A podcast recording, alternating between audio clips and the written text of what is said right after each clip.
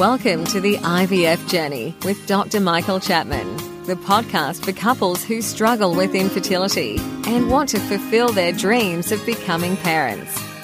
To access previous episodes packed with ideas, solutions, and tips that actually work, head over to Dr. Chapman's IVF podcast on iTunes. You can also ask questions by contacting Dr. Chapman's rooms on 1800 111 483 or by emailing him michael.chapman at ivf.com.au.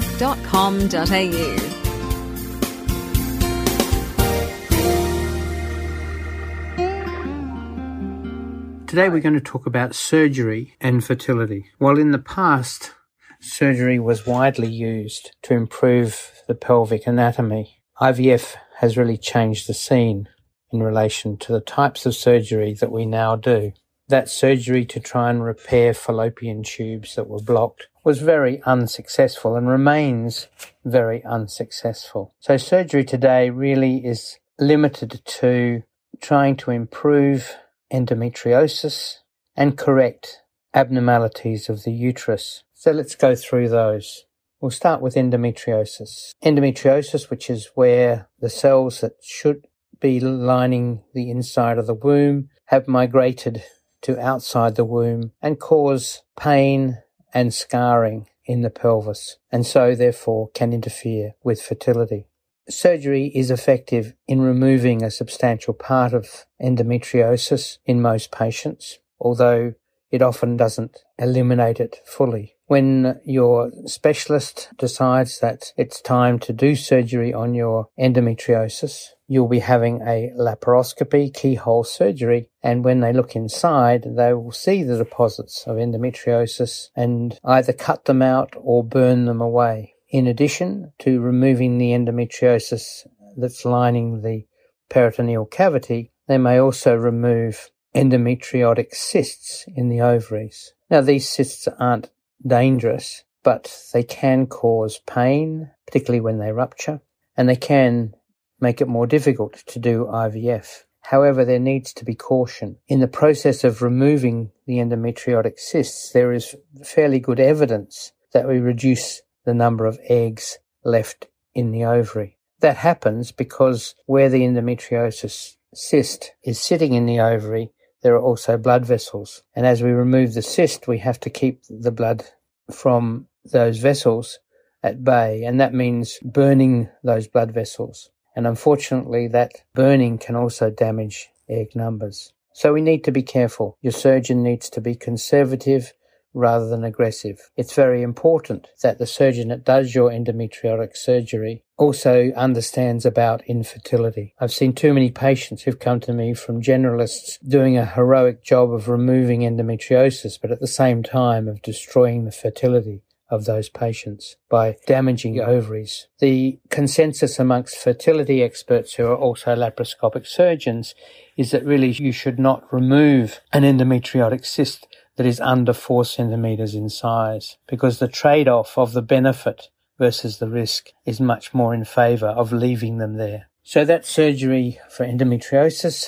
improves IVF success rates. There's good data uh, showing that this is the case, that removing endometriosis is beneficial in helping women get pregnant with IVF. Its value in general fertility still remains somewhat debatable, although obviously if we are improving tubal function because we've removed scar tissue, eh, it should be of benefit. So the next surgery that we become involved in is within the uterus. The first of these is the removal of fibroids. So fibroids are those overgrowth of the muscle that occur in about 30% of women by the time they're 35. So it's very common. There's great debate as to whether fibroids on the outside of the uterus have any influence on fertility. They probably don't, and they probably do not need to be removed. And in fact, taking those fibroids can lead to scar tissue, which may impair fertility rather than improve it. So again, if you're going to have surgery to remove fibroids, make sure that this is being done by someone who understands about fertility. There are fibroids that should be removed, and they're the ones that impinge on the uterine cavity the ones that stick into the uterus inside the cavity and can prevent pregnancy establishing itself and increase the risk of miscarriage. They're called submucous fibroids, and they certainly should be removed. That can be done either laparoscopically if they are large or hysteroscopically, that's looking through the cervix through into the uterine cavity and using a telescope within the uterus to guide a electrical current to scrape off and resect the fibroid.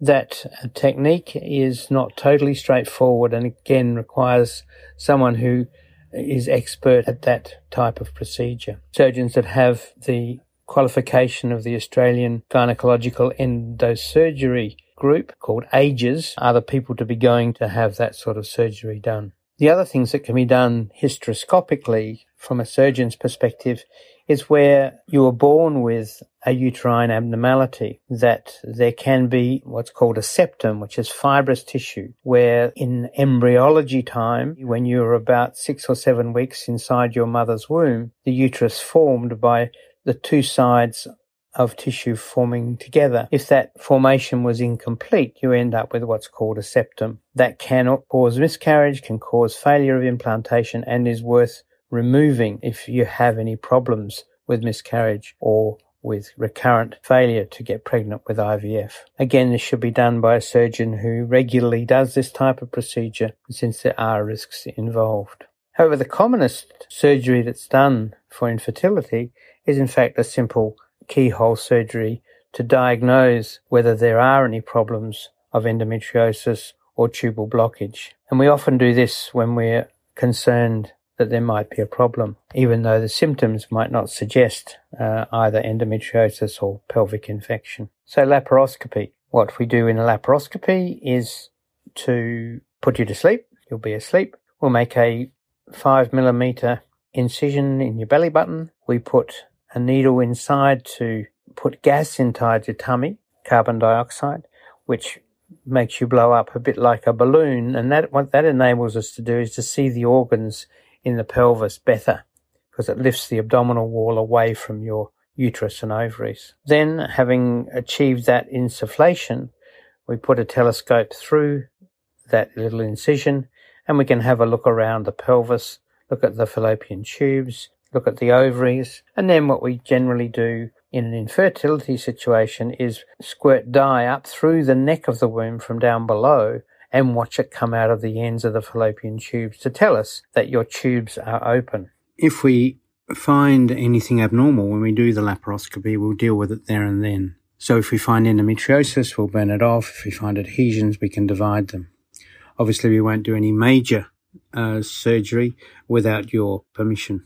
So there are a number of areas that surgery is important in the area of infertility. The most important aspect of surgery in infertility is to do the right surgery, to not overdo the surgical approach. The problem that there is, is that many generalists, specialists, gynecologists, when they do their surgery for endometriosis or dividing adhesions, are not thinking about potential future pregnancy, and they can do more damage than is necessary and can impair future fertility. So finding someone before you have surgery who understands both sides of the coin is very important. As I've said earlier, the trained laparoscopic surgeons are people with the AGES qualification are the ones who know best, particularly if they've also had good training in the area of infertility. At the moment in Australia, there's only one person with both qualifications, Dr. Karen Kong, who works with me at IVF Australia. There are, however, many others who both have long-term experience in infertility and also long-term laparoscopic experience and are skilled at picking that important conservative line in terms of surgery and infertility.